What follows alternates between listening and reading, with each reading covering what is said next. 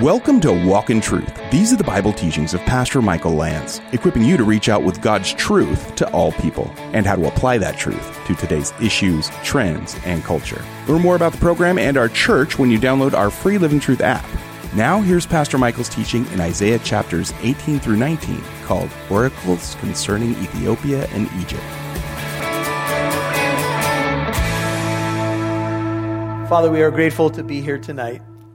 And we're grateful to have a place that we can come and worship you in spirit and in truth, and then look to your word.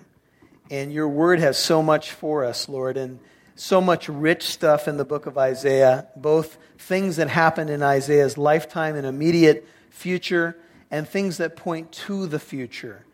And uh, we just ask for discernment tonight as we study it. We ask for um, wisdom from your Holy Spirit. We ask for open hearts and we know that you're interested in the people uh, of the whole world, Lord. And this text really reveals your heart that you want people from every tribe, tongue, and nation to come to the Savior Jesus Christ. And even people groups that have been enemies of your people, Israel, you want them to be saved. And especially, we're going to look a lot at Egypt tonight and your plan for Egypt in the future. And we pray, Lord, that you will show us your heart for people you love people. And it's not your will that any should perish, but all should come to repentance. And so we pray that you'll give us the same heart that you have for people and that you'll place that passion and compassion in us. In Jesus' name we pray. Amen. Okay, so in Isaiah 18, notice, Alas, O land, verse 1 of whirring wings, which lies beyond the rivers of Cush. If you have a New King James, it says, Woe to the land shadowed with buzzing wings, which is beyond the rivers of Ethiopia. And Cush is kind of the, um, the translation of what was then known as Ethiopia, which incorporated a little, much more land actually than uh, today. As a matter of fact, in Ezekiel 38:5, it says that the groups that will gather in a coalition in the last days against Israel include Persia, which is modern day Iran, and Ethiopia, which is translated in Ezekiel 38:5 as Cush, and put with them, and all of them with shield and helmet. And then it goes on to list uh, nations that we believe point to Russia and Germany. So, some interesting connections, but God connects now and addresses the land of whirring wings or buzzing wings. And, and there's different interpretations on what this means, but it's obviously the area uh, beyond the rivers of Cush. And this image is not about Egypt that we'll look at chapter in chapter 19, which really was known for having buzzing insects and all of that kind of thing. And many of their gods were insects, as you know, and the plagues came against those particular false gods. But this image could be a picture of humanity. Humanity buzzing around, as it were. Busy, buzzing around, uh, active, but really getting nowhere. Now, I don't know about you guys, but uh, I think I've inherited this from my mother that whenever there's a fly in the room, I cannot focus on anything else except that fly. It just drives me absolutely bananas, and I have to go after that fly. And the annoyance that this buzzing can bring to your life. And sometimes that's the way life is. You know, we're buzzing around, we're making a lot of noise, but we're not getting to a whole lot of places. We live in a very busy society. Have you ever uh, looked at our freeways? Maybe you've been flying over and you're going to land in a local airport. Have you ever just seen the buzz of the freeways? You know, you just pe- watch people going here and there, to and fro. I got to get there, I got to get there. And some places we just have to get. But we can get into this mode where we're a bunch of buzzing insects. We're flapping our wings, but we're getting nowhere. And uh, I shared with you guys, I think uh, at least maybe on a Sunday, that uh, one pastor said that he was really forced into taking a sabbatical. And he liked to take pictures and he saw he was out in the wilderness and he had just kind of settled into that mode of you know what i'm going to rest in the lord and he had been doing a lot in ministry but you know, he had to have a break. And he saw a wing, uh, an eagle with its wings spread out, just taking a gust of wind. Not flapping its wings, but just soaring on the wind. And the Lord spoke to his heart and said, Do you see that eagle? That eagle is what I want you to be like. I want you to catch the wind gust of the Spirit and let me push you along. You've been flapping your wings long enough, as it were. And the world is kind of like that. We're, we're busy, we're, we're doing a lot of things, but the question is are we accomplishing anything that's really going to last? Are we investing into the kingdom of God? Are we doing things that are going to count for eternity? You know, we can plan a career, we can plan our retirement, we can do all these different things. But in the end, is it really going to matter? John Piper shared a story he was talking about two missionaries that were approaching 80 years old from his fellowship, and both of them had been ministering in some areas, and uh, their car went over a cliff, and they both died in the car crash. And he asked the question to his congregation Was that a tragedy? And he named these two ladies, and he said they ministered in these very difficult areas, you know, unreached uh, areas, and they ministered, and one of them, I think, was a nurse and they died all of a sudden in this car crash. And he asked the question was that a tragedy? That they, they did the work of the Lord and then they ended up in eternity with the Lord? He said, I'll show you a tragedy. And he, he pulled a little article that was from the Reader's Digest, and he talked about a husband and wife that had retired in their 50s. They played softball together, they bought a boat, and they were collecting shells, seashells. And he said, You know, he said, Which is more of a tragedy? He said, I'll tell you what, this is a tragedy. It is a tragedy to think that one day you will stand before the living God and give an account for your life and say to him, and this is the way Piper put it Look, Lord, my shell collection. Look, Lord, there's my boat, and I got a good swing, too. And you know, the American dream has been sold in such a way that we think that's what it's about. We think if it's about I have a good swing and a good boat and some cool looking shells that I collected, that that's what life's about. But in the end, your crown is going to be the people that you reached for Jesus Christ. That is what you will lay before the Lord one day. Your crown of exaltation, 1 Thessalonians 2:19, will be those whom you reached for the gospel, whether you prayed for them and they came into the kingdom, whether you planted a seed in their life, whether you witnessed by the way you worked or lived, or whether you were the person that delivered the gospel to them, or maybe you were that helping hand that reached out with a tangible gift. But there's all kinds of people buzzing around. There are lands, and I would submit to you, our land is that land. A bunch of people buzzing around. But I'm not sure we're getting really anywhere. Woe to the land shadowed with buzzing wings, which is beyond the rivers of Ethiopia, which sends envoys by the sea. Some believe this could be translated the Nile River because of what follows, even in papyrus vessels on the surface of the waters. They send their envoys out. There's ships on the sea or boats on the water.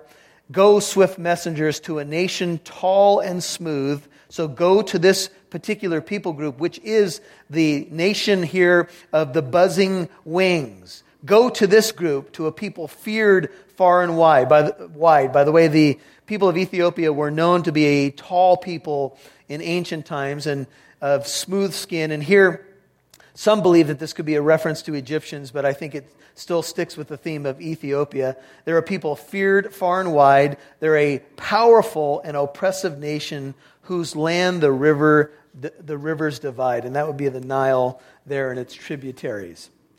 All you inhabitants of the world and dwellers on earth, I want you to see that this is a message for everyone on the earth.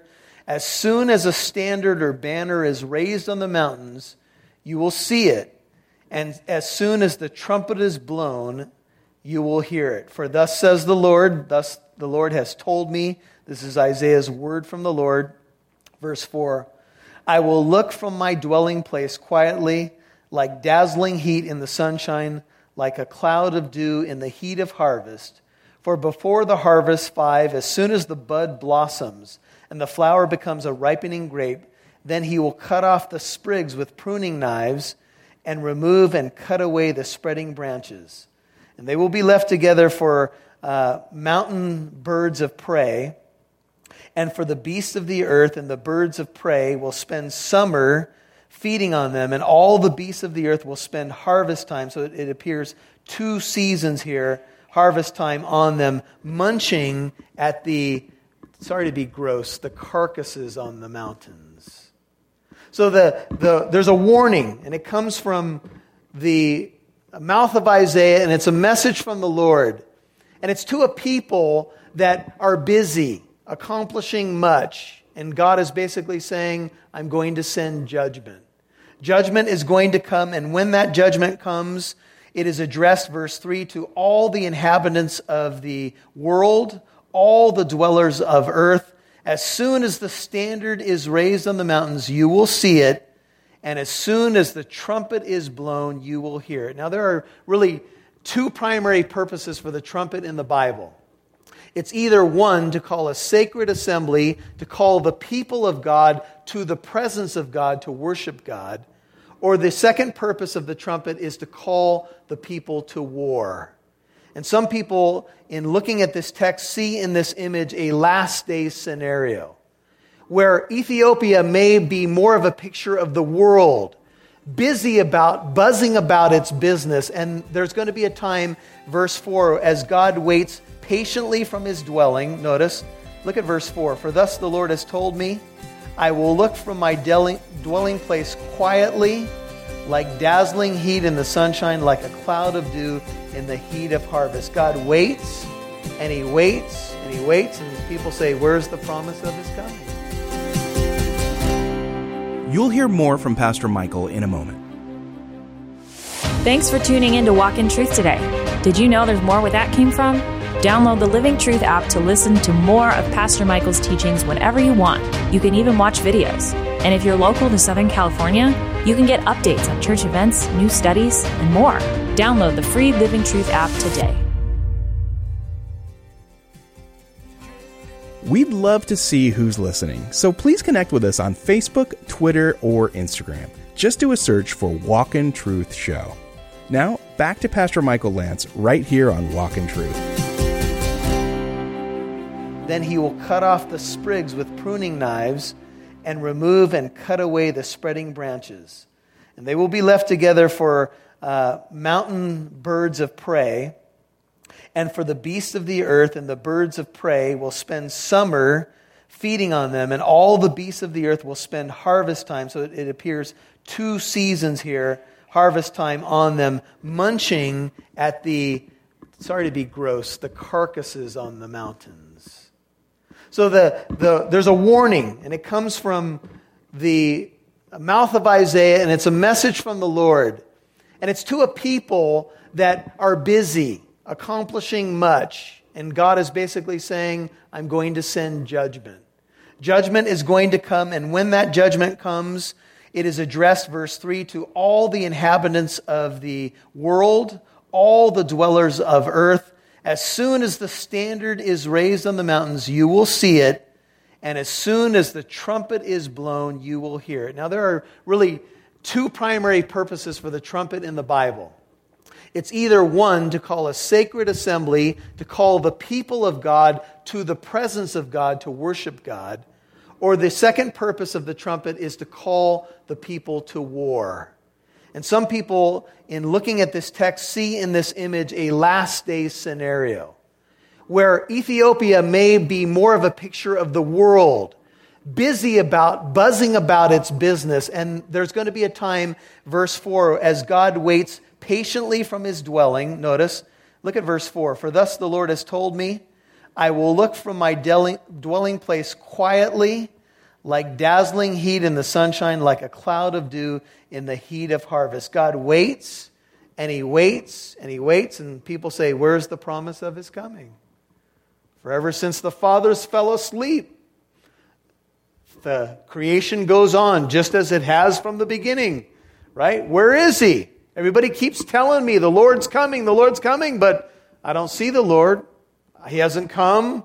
My grandma, my grandpa used to tell that story. But the Lord waits patiently. Why does he wait? Because he's not willing that any should perish, but all should come to repentance. You see, don't count the Lord's patience as slackness or slowness, but he is patient toward you.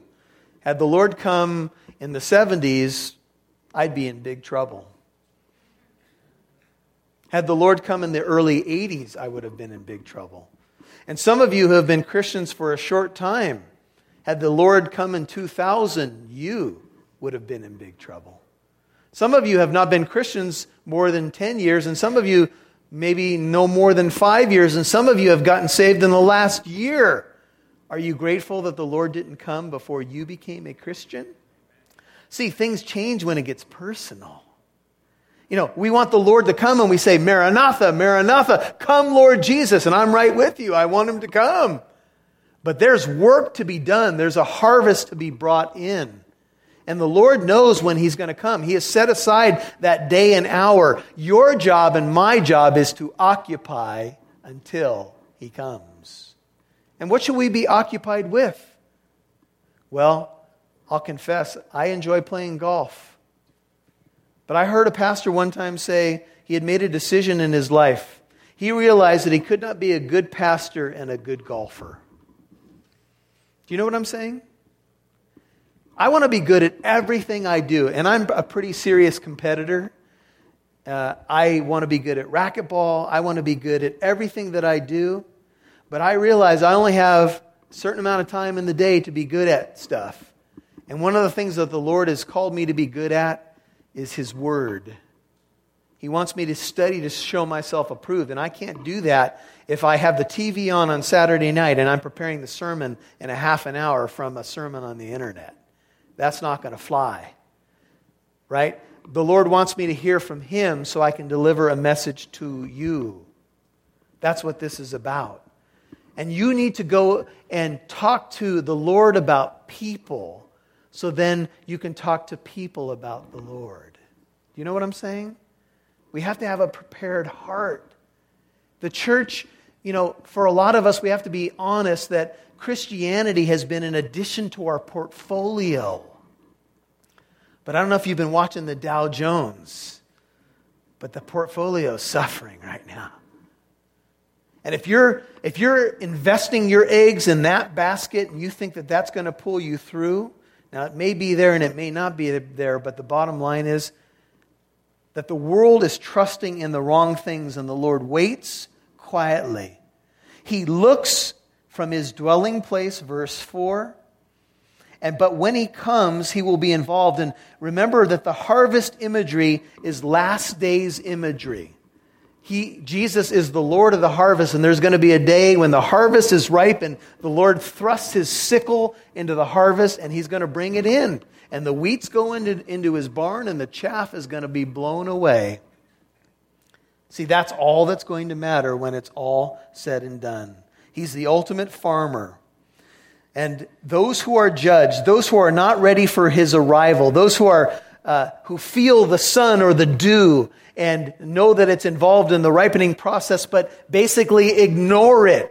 One day their judgment will come and it will come suddenly and they will not escape. That's the image that Jesus gave when he talked about Noah and the flood. It will be just that way in the, when the Son of Man comes. There will be a whole group of people, despite world events, that will be ill prepared for the coming of the Lord. But there will be a remnant, verse 7. At that time, a gift of homage, and we believe this could be pointing to the time of the harvest or the consummation of the ages when Jesus comes. At that time, a gift of homage will be brought to the Lord of hosts from a people. So, who? A people tall and smooth, still, still the same people, even from a people feared far and wide, a powerful and oppressive nation whose land the rivers divide to a place of the name of the Lord of hosts, even Mount Zion. And I want you to see again, this is going to lead us into Egypt, how even those who are enemies of God, eventually a remnant from those nations apparently will turn to the Lord and even bring a gift of homage and say, We were wrong. what we invested in, what we fought for, the land that meant so much to us that we had to, you know, cause all of these issues and, and, and so forth, it means nothing. And they will bring a gift to the Lord, a gift of homage, which means a gift of humility and worship, paying respects to the Lord of hosts. And now we turn to Egypt. The oracle, chapter 19, verse 1, concerning, or the burden concerning Egypt. Behold, the Lord is riding on a swift cloud. Again, that is imagery of his second coming. Jesus said he's going to come on the clouds with power and great glory. And it is about to come to Egypt. The idols of Egypt will tremble at his presence, and the heart of the Egyptians will melt within them. Psalm 18:10 says, "And he rode upon a cherub and flew, and he sped upon the wings of the wind." And Jesus said in Matthew 26:64, You have said it yourself, nevertheless, I tell you, hereafter you shall see the Son of Man sitting at the right hand of power and coming on the clouds of heaven. And Revelation 1 7 says, When he comes, every eye will what? Will see him. And he will come in power and great glory. And there's going to be two responses to his coming. Some people are going to say, Lord Jesus, Praise the Lord, Maranatha, receive me to yourself. And other people are going to say, uh oh. The Bible stories are true. He does rule the heavens and the earth. Despite what all the intellectuals say about how we came into being, I just saw a program. Did you guys see this on, was it Discovery? Stephen Hawking, the guy in the wheelchair, telling us how our universe came into being. You guys didn't see that? Good. And Stephen Hawking basically says, like all the other intellectuals, the Big Bang did it. Oh, there was a Big Bang, all right. Right? And they all say that basically there were, it was about, you know, the stuff that was out there was about the size of a period at the end of a sentence. And man, just something started happening and boom! Here comes the world. That's scientific. All the forms of plants and animals, six million forms of plants and animals, diversity, the uh, involuntary organs, reproduction. It's all a cosmic accident. By the way, I don't know if you knew this, kids, but you're, you're an accident. And then we wonder why they go show up to schools with guns and blow their classmates away. I'm a cosmic accident. Who cares? Survival of the fittest. You've been listening to Oracles Concerning Ethiopia and Egypt, Part 1 on Walk in Truth. That's Pastor Michael's teaching in Isaiah chapters 18 through 19. Remember, if you missed any part of today's program, you can listen to Walk in Truth on the Living Truth app or wherever you get your podcasts.